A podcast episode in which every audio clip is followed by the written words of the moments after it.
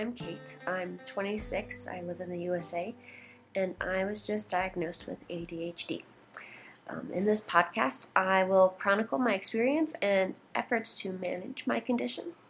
I know there are other resources out there, but I didn't find a podcast exactly like this one, you know, where someone talks about it as they go through it from the beginning. And I think this would be interesting to potential listeners, but also to myself, perhaps useful to people going through similar experiences. It's something I'd like to listen to if it already existed, and if it does, point it my way. And I think it will really help hold me accountable as I try to manage this and improve my life. So for this first episode, I'm going to discuss how I got here today. I'll talk about how ADHD has affected me throughout my life, as I was undiagnosed until recently, and how I did and didn't deal with it.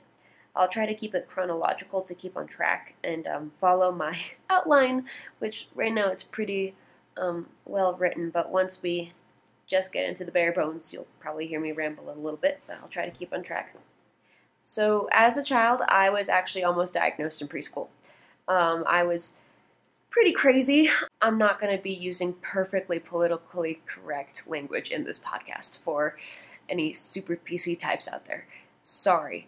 I'll try to be, decent, but I'm just going to be talking and sorry, but not really sorry. Just deal with it.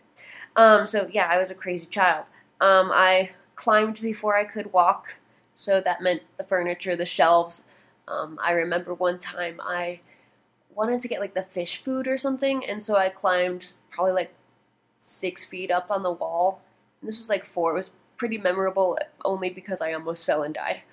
And my mom saw me on the top shelf, and she panicked. I did a lot of sports, which I'm sure helped.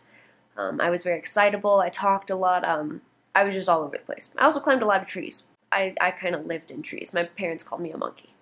But anyway, so I was almost diagnosed because of all that. But then my mom put me in karate. And this was around preschool. And the karate instructor asked us all to stand still, and whoever stood still the longest won. And I stood still the longest. So my mom kind of threw up her hands and said, "Oh, she doesn't have it. She's good." And also in the background, there was my grandmother going, "Oh, girls don't have ADHD." So that didn't help. In grade school and middle school, I guess the symptoms that I had were, not picking up after myself to a poor extent. My mom would call my room a pigsty. I hated chores. I would do anything to avoid them. I had trouble making and keeping friends. I think it was just I talked too much. I interrupted too much. Like I said, I was excitable, and I think just in general I was too much. With the interruption, I interrupted my teachers all the time to finish their sentences, which I think some of them were tolerant because if there was a pause at the end of the sentence and I figured out the right word for the end of it, they'd be like, "Oh, wow, a smart kid." And I was not a teacher's pet, but I was pretty close. But I remember there was one teacher who made a comment. She couldn't remember the word that she wanted to finish her sentence with, and she said, "Caitlin, what do I want to say?" And I froze. I think it was kind of a jab, but as a child, I don't know how I registered it. But now looking back, I'm like, yuck. I did write a lot of stories on the sly during boring classes. I'm a writer. I would have little lined sheets of paper, half under my folders or binders or whatever, and I would just write on it. I would write stories about talking animals and magic and sort of a lot of fantasy. And I'm sure my teachers noticed, but I was doing well in class, and I know a couple mentioned it, but I kind of just did it anyway. In middle school is when I really began to develop a gaming addiction.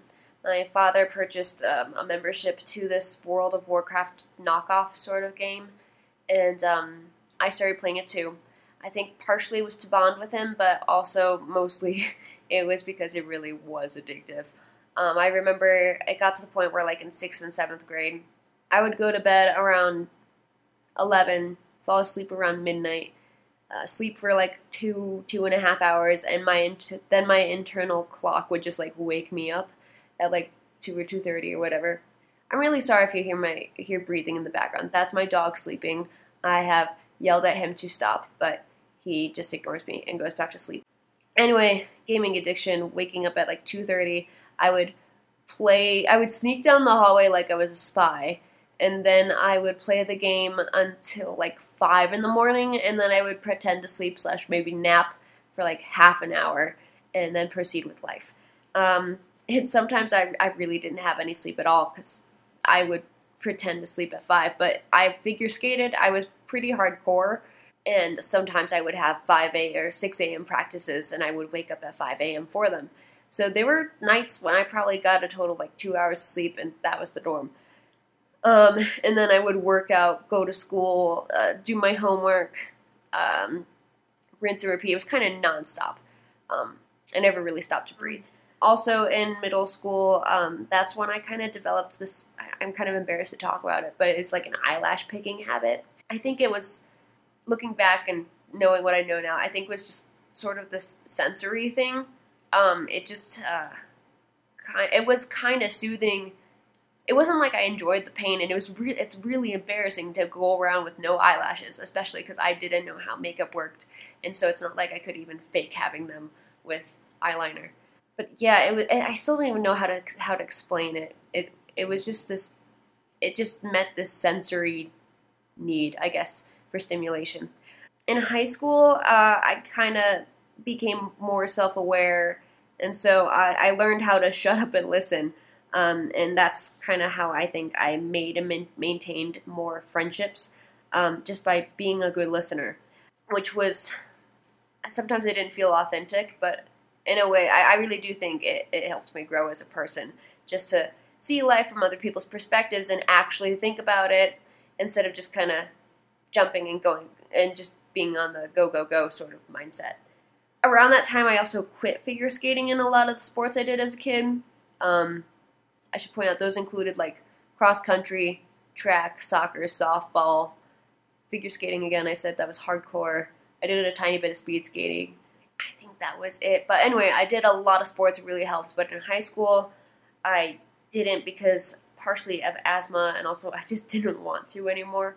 And I kind of replaced that, though, with music and the arts. So I did theater, a fair amount of that. Not like acting, but I did the sound. A lot of sound and lights, mostly sound, though.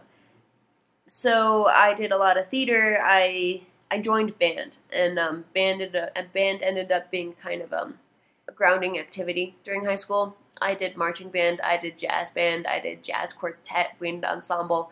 It got to the point where in senior year, I think I was in band like 3 times a day. And school itself, like the academics, I did pretty well.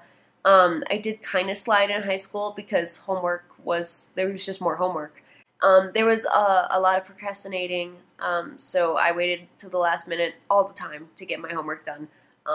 I was mainly motivated by urgency. I did have an assignment notebook, and that we got throughout grade. That was grade, middle, and high school. We got assignment notebooks, which are glorified planners for students, if you don't know. And that was kind of, I needed that. That was the only way I could remember to get stuff done. If it wasn't in my assignment notebook, it wasn't happening. So I put literally everything in there, and I took it for granted. I didn't realize just how much I needed it until I would lose it. That's when I stopped eyelash picking also in high school, but I switched to lip biting. Again, it was like this need for like physical stimuli just to, I don't know, keep my brain functioning. And so instead of walking around with eyelashless eyes, I would have red, bitten, bloody lips.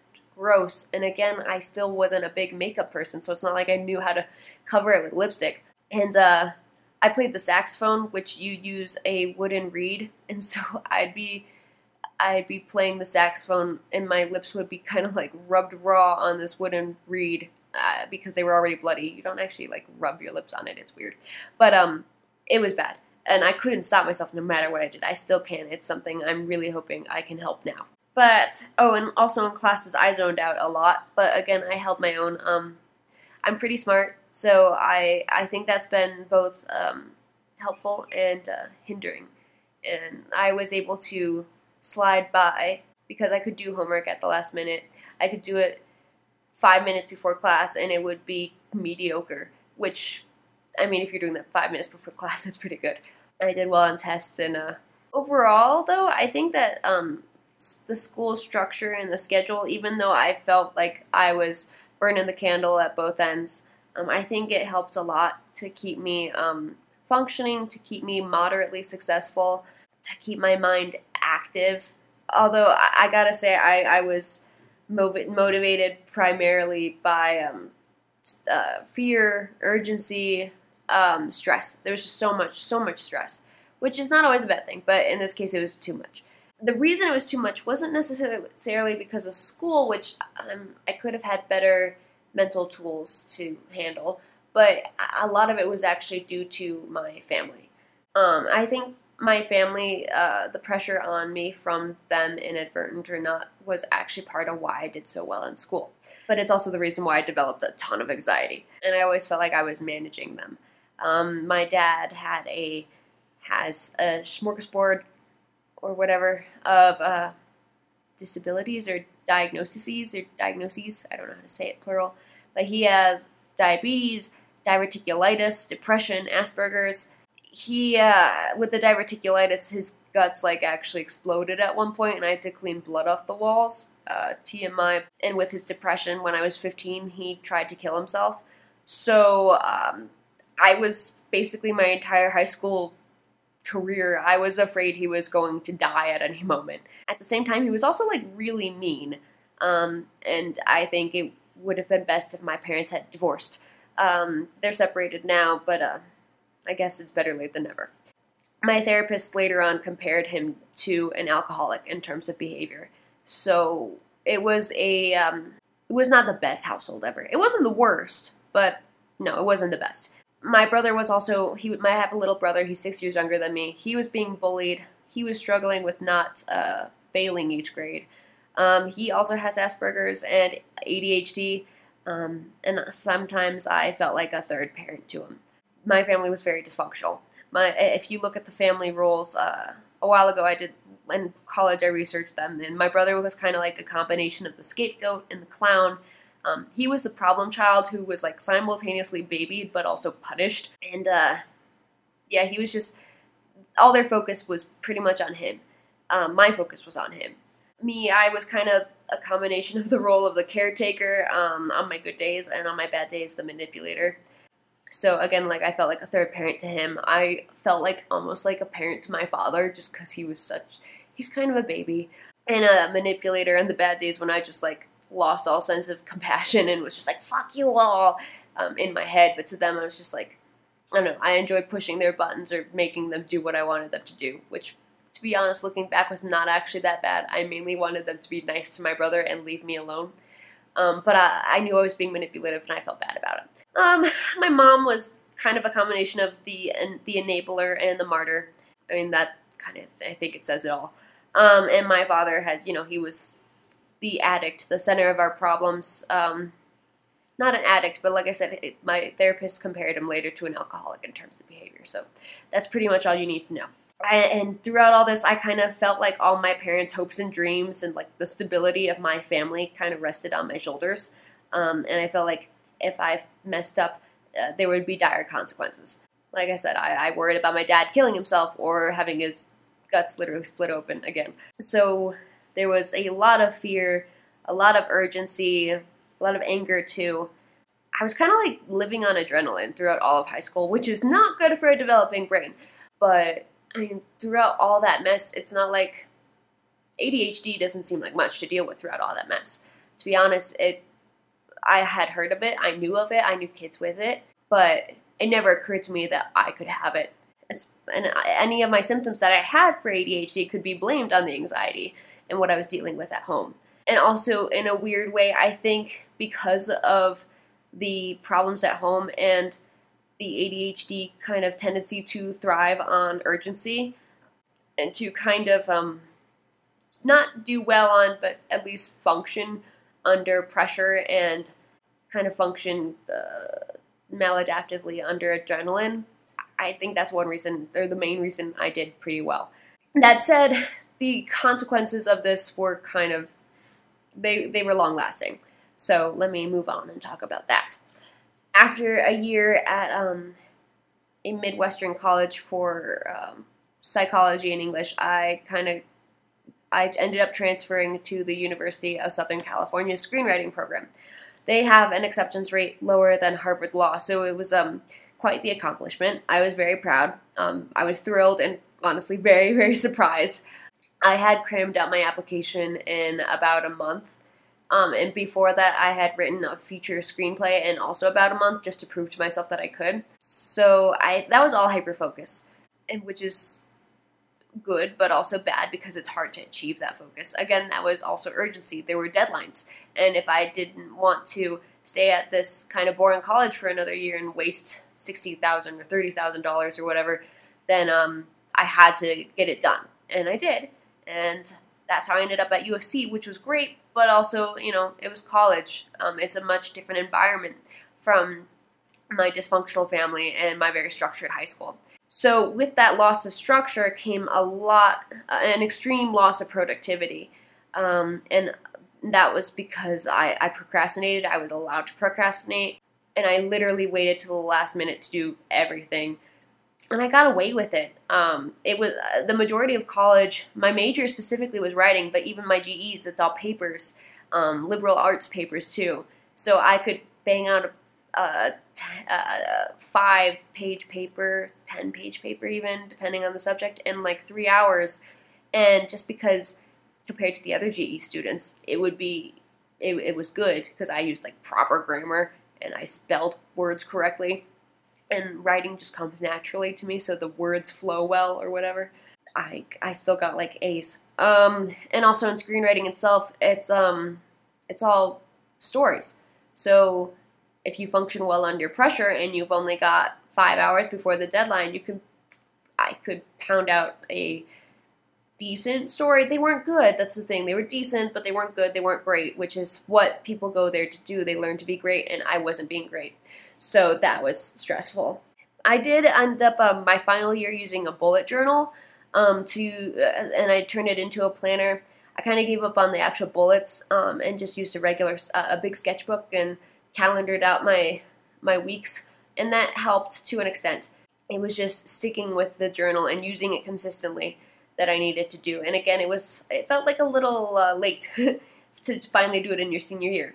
Not coincidentally, however, senior year is when I wrote like my best piece, and that kind of carried me through the next couple years, but I'll talk about that later. With college, on the flip side came leaving home, which meant there was no more fear, no more guilt, no more anger, and no more adrenaline to drive me. I mean, I still had a couple incidents where I had to like talk my dad down from throwing chairs around, but I was on the phone and I was like half a country away. So, and my brother was older too. He was bigger. He could defend himself more. And in general, it was a lot less stressful on that end. But because of that, I actually kind of lost my sense of self. My childhood, I had my role as the caretaker, manipulator person, it had kind of consumed me. And so without that structure, that familial structure to fit into, I didn't really know who I was. I knew I was a writer and I wanted to write, and there was so little, I was figuring out who I was again. I was having an identity crisis. But with also that lack of self, there was way less motivation. Again, no more urgency, no more adrenaline. I didn't really know how to function without that panic, that constant sense of panic. However, it did provide time for a lot of self-reflection and burgeoning self-awareness. I ended up going to a psychiatrist about anxiety, and I ended up getting a prescription for Zoloft, which I stayed on for a few years, and I went to lots and lots of therapy. I think I saw 4 different therapists. 2 of them I did well with. 2 of them I was like, ugh. But I dealt with my childhood issues, and there was a lot of anxiety that stemmed from that. I mean, that having a dysfunctional family, it affects you. You develop a lot of negative coping habits and ways of dealing with stress in life and relationships. And in therapy, I dealt with that. And actually, once I started working, I weaned myself off the Zoloft, and at that point, it didn't really make a difference. So there was that. But anyway, also in college, I got more sleep. I know most people when they go to college, they get less sleep because there's more stuff to do. But without all that constant familial stress, I ended up learning that I could go to bed at like 11 or midnight and actually fall asleep, and I could set my schedule, so I had late courses and I could like sleep until 10. I had an average of like 8 hours of sleep a night, and it was amazing. I kind of got spoiled with it, to be honest, I feel like. But other than that, symptoms in college, I was chronically late to everything. I no longer had a assignment notebook just automatically given to me. So those first 3 years before I had the bullet journal, I would plan to be on time. There were times when I made it on time, but you know, I would always forget my keys. I forgot to lock the door. I forgot my water bottle. I forgot my wallets. I forgot my backpack. I forgot glasses my final year. I just kept forgetting shit. Or even homework in the last minute, so I'd be like, I'm 15 minutes late to class, but here's my assignment. And it was chronic. And I also in college, I realized that I had some sensory issues. So in middle school and high school, even though I had friends, I didn't really go to parties or anything. But in college, I went to parties. And at parties, there are a lot of conversations going on around you. There's a lot of talking. There's music. USC's kind of in the city, so there were cars and crazy college students doing their thing. And people would try to have conversations with me.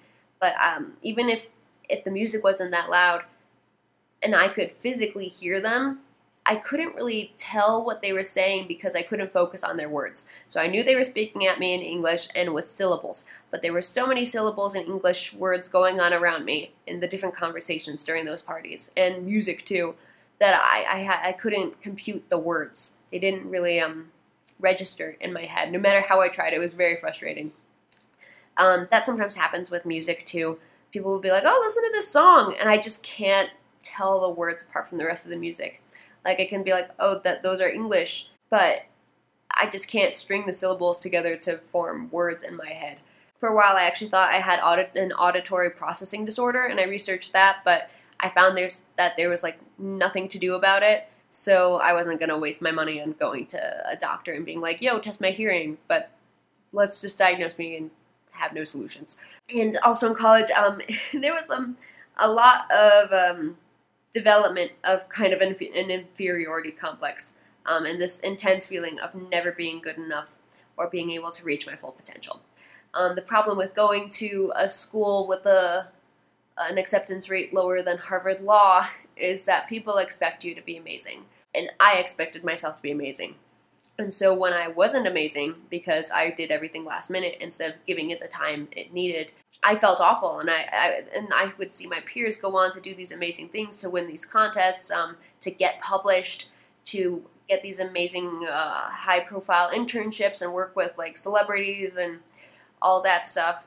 And I wasn't. I mean, I kind of did, to be honest, but I wasn't meeting my full potential, as many people with ADHD experience. And I knew it, and I blamed myself. I just thought they were character flaws. But now I know, and I'm going to try to reshape my brain's wiring to not focus on the negative so much.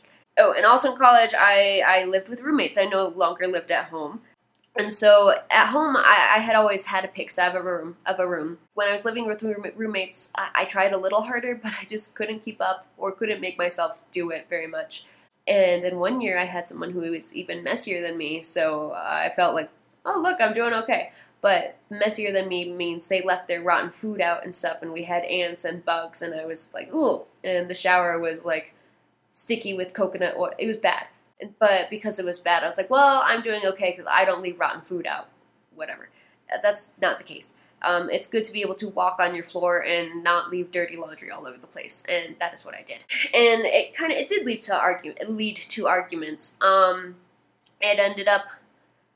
ended up rooming with my best friend the year after college, and it did strain our relationship. I had a dog at that point, and I didn't vacuum nearly enough, and she, I think, had a mild allergy to dogs, and so, to be honest, I was kind of an asshole in that way, but I wanted to vacuum. I just couldn't make myself do it, sort of. I'm working through it. Yeah, anyway, messy apartments, and I couldn't blame my family anymore. I also had friends in college, but I never felt like I had the capacity or, like, space in my head for a romantic relationship until the end of college. I mean, I was dealing with the consequences of my dysfunctional family, So I kind of use that as an excuse. I kind of like, fine, that's honestly, I'm glad I did bring someone into that. And at the end of college, when I was like, okay, I've got my issue sorted, I feel like a normal human capable of being loved. Let's go date someone. I did. I think it was a combination of both history and ADHD, nature, nurture, that sort of thing. So I managed to skate by in college. I mean, I still graduated cum laude or whatever, but again, not meeting my full potential. And again, all my classmates were going on to do these amazing things, and I was kind of just languishing away, I felt like. That said, I did, for my thesis, I wrote a really good pilot. It was fantasy and urban crime. It was the one thing where I stopped trying to meet other people's expectations, and it was kind of my screw it script, and I just did whatever the hell I wanted, which ended up being great. It did win a lot of contests. It did get noticed from managers. The thing is, those managers wanted me to rewrite it before they would consider repping me. Since I'd written it, it was no longer really interesting to me, and rewriting was kind of a chore, and it didn't get done. So despite the momentum I had that could have enabled me to like make it as a writer, I literally didn't just have my foot in the door. I was like in the door. I was in the room. I was in the magician's room. It was great. They're cool. I like them. I could see a future for me there. It's just I couldn't do the work.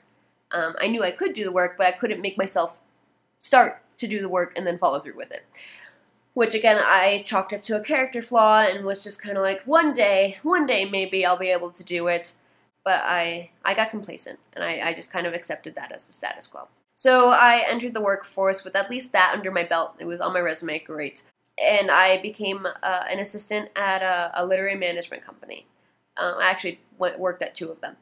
And literary managers in the entertainment industry, what they do is they work with writers, as you can guess, and they basically shape and guide a writer's career. It depends on the writer's needs what they do. Some of them are going to be more focused on the writer's actual material and shaping it up to sell. If you, I mean, honestly, lit managers would be great for someone with ADHD. They could be your cheerleader and be like, yo, you got to rewrite the script, try XYZ. You could do it. We can sell it. If you could just do this, come on, are you writing today? Did you write? That said, not all of them are going to do that. Some of them are very salesman-y. They're very salesman-like. And both offices I worked at, I actually worked for a team. And in each team there was like the salesman, and then there was the one who actually knew how stories worked, but was more introverted and couldn't sell. Anyway, long story short, that's what a lit manager does. And I really liked it. I wanted to be my bosses. So for the first like 6 months or so, I was like a sponge absorbing all the information I could take in. I was extremely competent the first 6 months or so because I cared, I was interested, it was engaging. And then I figured the job out, and I figured out I wanted to be my bosses. I didn't want to be sending their emails for them or taking stupid calls. And I just couldn't maintain that extreme competency anymore. I wasn't incompetent, but I was mediocre. Or not mediocre, I was good, but mediocre compared to everyone else's good, I guess. Something like that. I still have poor impulse control in certain ways. I mean, it showed. Like, I would talk and blurt out random thoughts way too much, and it was not appropriate in that environment. And at one point in my last job, I had kind of decided at that point that I didn't want to be in the entertainment industry. I got so bored that I took out my phone and started playing a game, which was really stupid, but I was just like, I just did it. And I got caught, and I just pretended that it wasn't happening. Which was kind of dumb, but that happened. Oh, and I did decide to leave the entertainment industry because I could see myself as a lit manager in the future. But, you know, I said I absorbed everything like a sponge. And very few people in the entertainment industry are happy. And I knew I wouldn't be one of those few people because I had that increasing sense of never being good enough. I could see myself having a career and being mildly successful, but in the industry, everyone's competing with each other. Everyone's trying to one-up each other. Even if I was mildly successful, it would always be mildly. And I wanted to write, but I just couldn't make myself write. So even if I was a lit manager, I would always be living vicariously through my clients. It would pale in comparison to what I knew I could do. It would not be fun. Anyway, during that time, I also got a dog. I think I mentioned that. And I got a dog ostensibly to deal with my anxiety, but I think it was more to deal with the anxiety that my ADHD symptoms were causing that I didn't label ADHD. So specifically, I got a dog to give me some semblance of structure. And I told people that. So I would wake up, I would take him for a walk, then I would go to work. I would also feed him breakfast. And in feeding him breakfast, I'd be like, oh, I need to eat too.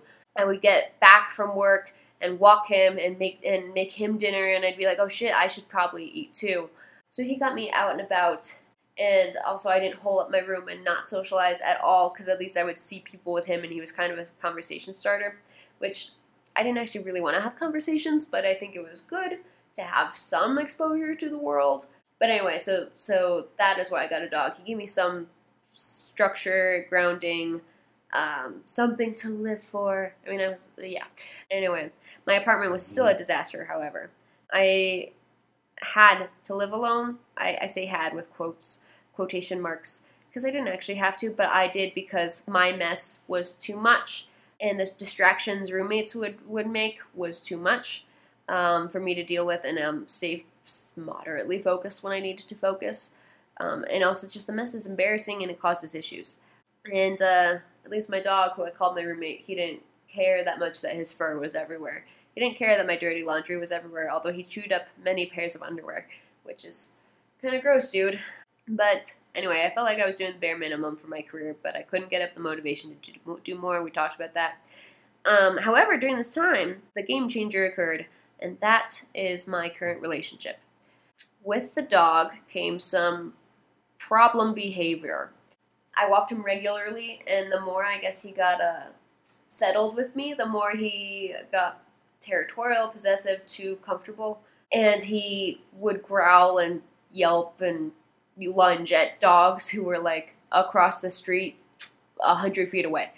So I hired a dog trainer, the very best dog trainer I could find, because my dog deserved the best. And also I didn't want him to tear another dog's throat out and have to deal with vet bills and possibly putting him to sleep. So I figured shelling out the money for an expensive trainer with really good reviews was worth it. And 1 year later, that trainer became my boyfriend. Long story short, we fell in love. I do love him very much, even though we have our issues, which is partially why it's a game changer, this relationship. The little ADHD symptoms that I could let slide when I was living alone, I could not let slide when I was living with him, and he couldn't let slide either. At first, when we were dating, my little quirks, my forgetfulness, he would be like, okay, whatever. She forgot her keys. That happens. Some people do that. It was just a quirk. The messiness of my apartment, I could hide for a while, because at the beginning of the relationship, he wasn't coming over. I was going over to his house, which was immaculate. And my social awkwardness that I had, he really understood and was just fine with. He actually has Asperger's too. I know I mentioned my brother and my dad have it. My grandfather has it. There's a lot in my family, and so it's not like any of his own quirks or behaviors were especially strange to me. So anyway, he completely understood my social awkwardness. Around dogs, he's amazing. He's a genius.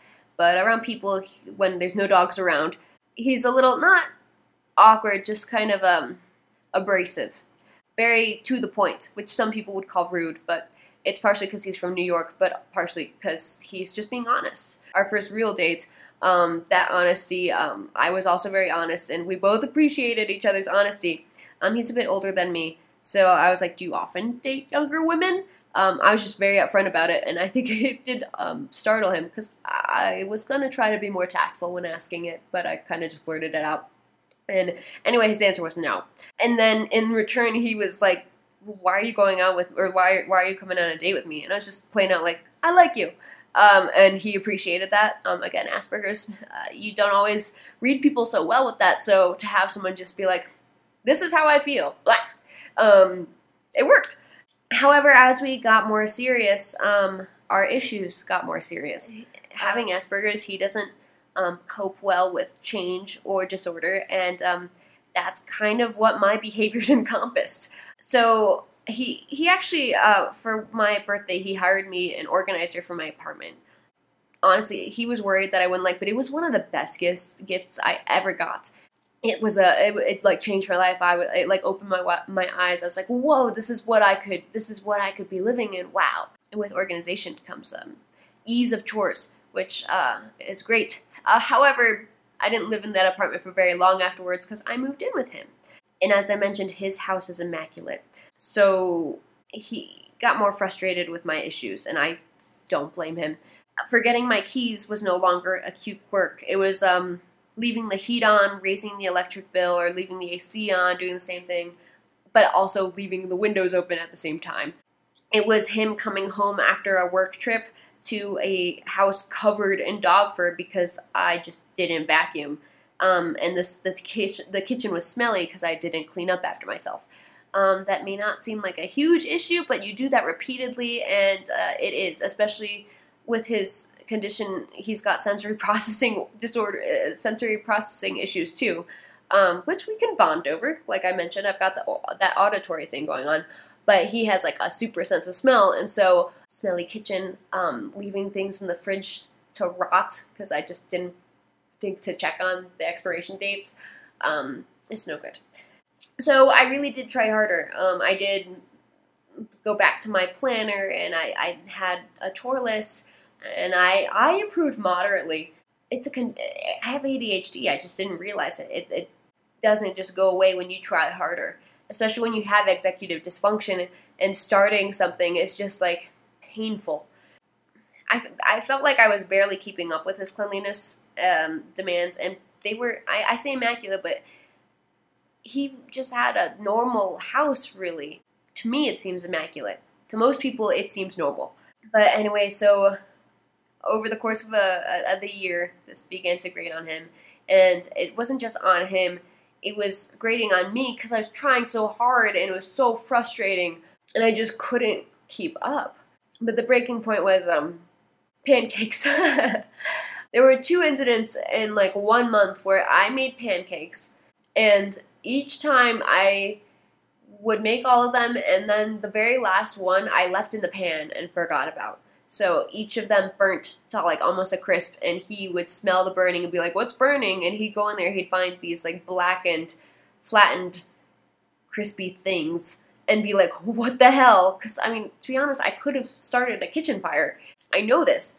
And it's not like I was like, yes, I'm going to just leave the pancakes there, fuck it, whatever, I don't care. I just forgot. It just, like, literally flew out of my brain, and it was gone. So if I can, when I make food, I stay in the kitchen until it's done. But with the pancakes, it's like, he's got a daughter. She started talking to me the last time, so I came out to talk to her, and then I started eating them in the living room, and that's when they burnt. The last one burnt. It was just, I got sidetracked. Anyway, so that happened twice, and then there was the opposite problem of hyperfocus, not getting distracted at all. I was printing something out, and the margins were off, and it kept printing out wrong. There's something wrong with the ink. It jammed. I don't know. It was frustrating. I was very focused on getting this flyer or whatever to print out right. But at the same time, the morning this was occurring, we had internet people. They had an appointment to install a satellite dish on our roof because we are up in the mountains, and that's the kind of internet we need. And also to give us a router and install that inside the home. And while I was printing, they came. They knocked on the door like crazy. I didn't answer. I didn't hear them. I didn't register their noise. They installed the satellite dish on the roof. They were hammering on my roof, and I didn't notice. I completely tuned out. They knocked again. They ended up leaving the router at the door. My boyfriend came home, and he saw the router. He came in, and he was like, they were here? And I was like, who? He was like, the internet people who had the appointment. And I was like, oh shit, no, they didn't. He's like, well, there's a router out there, and there's a new satellite dish on our roof. And I was just, it was frankly scary. I don't think I've had anything that extreme happen, or at least nothing that I registered as occurring. Like, who knows, when I was single and that happened, I would have just been like, oh shit, and then I would have dealt with it. Here, it's like, there's another person involved, and they're pointing out that this is a big deal. And it is, like, what if something more serious was going on? They were literally hammering on my roof. People could be breaking in, and I would just be like, la, la, la. Anyway, so that was kind of the breaking point. He mentioned ADHD, I think, in passing, And I thought about it more, and I was like, shit, yeah, that sounds similar. So, because I did major in psychology for a year, and then I ended up minoring in it. So it's not like I didn't know what ADHD was. But I have the inattentive type, and I didn't fit the stereotypes, and I didn't know the exact diagnosis. Anyway, did my research. I actually have the DSM thing printed out next to me. For all of the inattentive ones, I checked off 1, 2, 3, 4, 5, 6, 7 of the symptoms out of 9. And for the two that I didn't check off, I wrote yes and no next to them. The first symptom is failing to give close attention to details or make careless mistakes in schoolwork, at work, or during other activities, such as overlooking or missing details. The work is inaccurate. Yes. B is one of the yes and no ones, and that is often has difficulty sustaining attention in tasks or play activities, e.g. has difficulty remaining focused during lectures, conversations, or lengthy reading.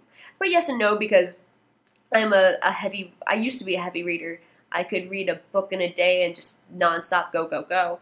And during lectures, I usually kind of listened, but again, it's yes and no. I mean, I put I would write stories on the side too, to keep me entertained. And then the next one is often does not seem to listen when spoken to directly.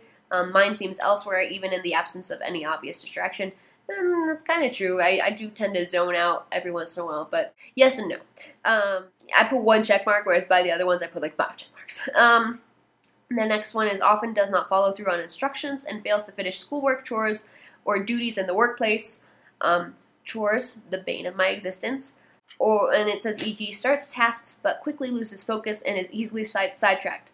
The pancakes. The next one is often has difficulty organizing tasks and activities, such as difficulty managing sequential tasks, difficulty keeping materials and belongings in order, messy, disorganized work, has poor time management, fails to meet deadlines. I usually met deadlines just because the deadline was the motivator, but poor time management, always late. Messy, disorganized work. My desk was always a mess, even though it was moderately less messy than my apartment. Difficulty keeping materials and belongings in order. I've already mentioned failing to keep track of my keys, gloves, wallet, hat, glasses, coat, shoes, all that sort of thing. Here's one where I put yes or no, and that's often avoids, dislikes, or is reluctant to engage in tasks that require sustained mental effort, such as schoolwork or homework. For older adolescents and adults, that's preparing reports, completing forms, reviewing lengthy papers. Yes, sometimes I avoid them, like when I want to write, but I can't sit down and actually start. But then other times it's like at work, I had to do this Excel sheet invoice thing, and I just jumped right in and did it. So I don't know. The next one is often loses things necessary for tasks or activities. I mean, that kind of goes into the ones before, so whatever. Next one is often easily distracted by extraneous stimuli. That's like the conversations that I had during parties where I heard half the conversation and then just nodded along and went, because there were so many conversations going around me. The next one is often forgetful in daily activities. Again, doing chores, running errands. For older adolescents and adults, that's returning calls, paying bills, and keeping appointments. Most of my bills are auto pay just because I would pay so many late if I didn't do auto pay. Returning calls. I'm really bad at that. Anyway, so that's all inattentive, and I checked off almost all of it. So I was like, well, these are causing some significant problems. And even though I got myself off the Zoloft and that took off, and my anxiety was down, a lot of these issues cause anxiety. So I wasn't going to go on the Zoloft because that's kind of like treating the symptoms and not the underlying cause. And I think I finally figured out the underlying cause. I used to blame my dysfunctional family, but I can't blame them anymore. I've moved on. I've forgiven my dad for being a dick, and I've forgiven my mom for letting him and just going along with it.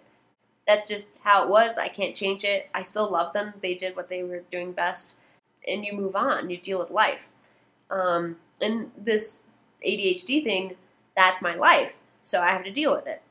But I'm glad I figured out what it was. For hyperactivity, not really. I guess maybe the lip biting that I do counts as fidgeting. I don't know. I'm still figuring out the lip biting thing because I still bite my lips. It's bad. It's gross. It's painful. My boyfriend's like, are you okay? And I'm like, no. Let's see. For hyperactivity.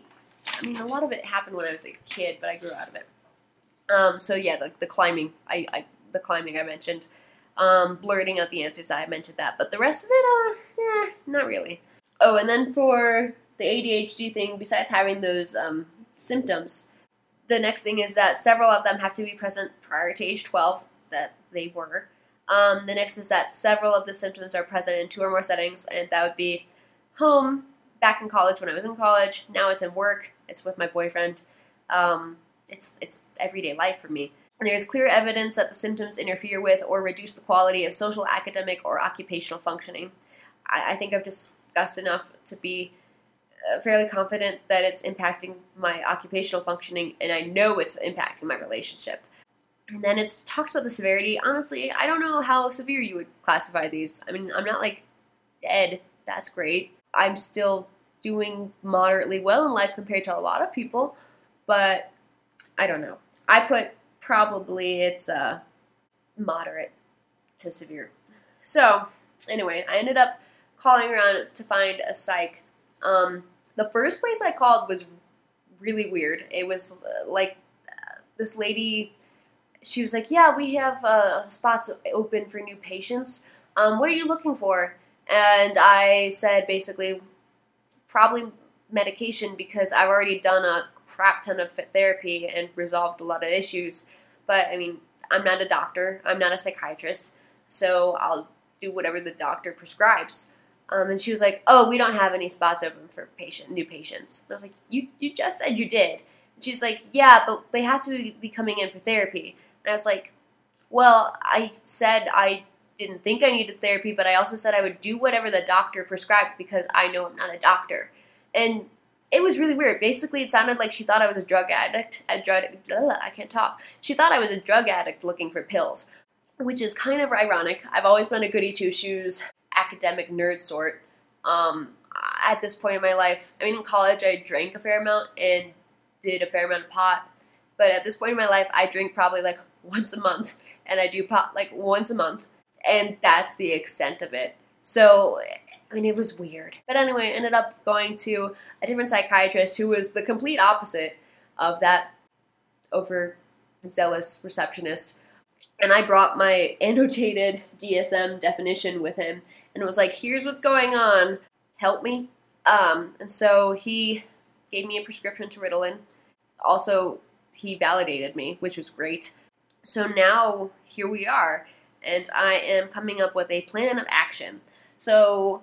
what I've done is I've gotten 2 books so far. One is called The Queen of Distraction, and it's How Women with ADHD Can Conquer Chaos, Find Focus, and Get More Done by Terry Matlin, I think is how you say it. So that will be interesting. That's focused on women with ADHD because I mean, I think I mentioned at the beginning that one of the reasons I didn't get diagnosed as a child was because people like my grandma, they said, oh, girls don't have ADHD. So... it's underdiagnosed in women for sure, and I'm not going to waste time wondering what it could have been like if I had been diagnosed, because that's just going to suck. And then my second book is called Thriving with Adult ADHD, Skills to Strengthen Executive Functioning. Get focused and achieve your goals. Blah. That's by Phil Boissier. I don't speak French, so we're just going to go with that. And that one looks a little more serious, whereas The Queen of Distraction looks kind of fun, but I think both will be equally helpful. And then I got a planner, because again, like I said, in middle and grade school and high school, I had assignment notebooks, and I lived off of them. I was lost without them, and then I just kind of stopped using them once they stopped giving them to me. I need a planner. So I have one. I wrote stuff down today. This was on the list. Another thing was on the list. I did that. I don't know if I'll get everything done because it's probably past midnight now and no longer the same day. So we'll see how that helps. I'm going to try to exercise more. Again, when I had my dog and I was single, I would walk him daily.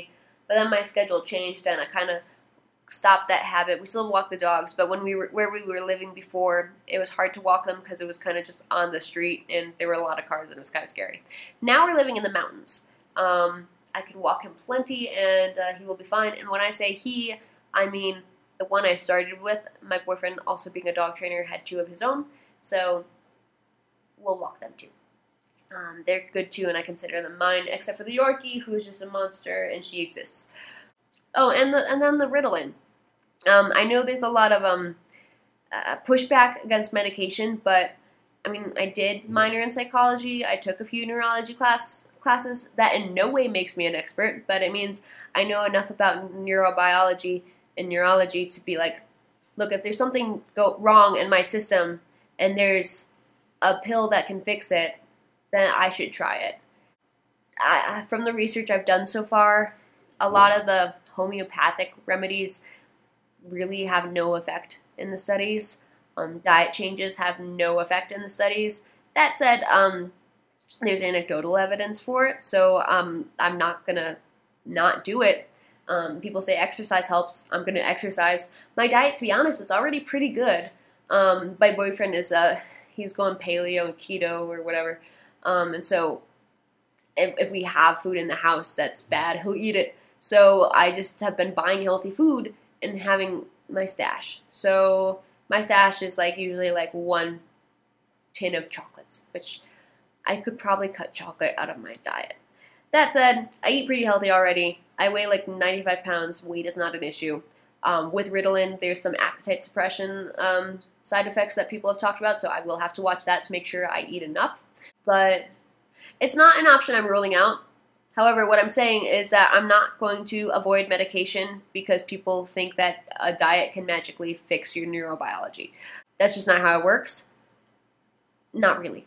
So, I mean, I talked with a coworker today and mentioned it, and she was like, don't medicate. And I was like, and I didn't tell her that I already started. Because she's like, do CBD. And I'm like, no. No. CBD is not going to stimulate my sleepy brain. That's the opposite of what I need. Anyway, research. I'm going to do a lot more research. I've been listening to podcasts. I've got my books. I've done a lot of reading online. But there's always more I can find out. I want to get into the nitty-gritty details, read about the dopamine and the synaptic pathways and the synapses and all that stuff. I mean, it's been a while, so I'm going to have to catch up. But at least I have a basic understanding, so that helps. So I think that's my plan. I think it is Ritalin, diet, exercise, research, planner. I really have to be consistent with the planner. So next time I will talk about that. I'll also talk about the research I did. And efforts I have made to change my exercise and diet and see if that affects me at all. It's not the best experiment model per se because I'm not like isolating any specific variable. I'm changing them all at once. So if one thing is working and one thing is not, I'm not going to really know. But I do think I'll know if I start going crazy on Ritalin. We'll see how that goes. My boyfriend will let me know if I don't realize it myself. I'm also hoping that this podcast would help me realize if I start going kind of wacko. If you have any recommendations specifically of podcasts, please let me know. I'm already listening to that ADD one by Attitude, the magazine. They're good. I've listened to a handful of others, but none that I've subscribed to or anything. I literally just got diagnosed 3 days ago, and today I had my first technical full dose of the minimum dosage of Ritalin, which I think is like 5 milligrams. It was super tiny. I don't think it did much. But yeah, and the half dosages that I did the 2 days before, the 2.5 milligrams or whatever they are, didn't do anything.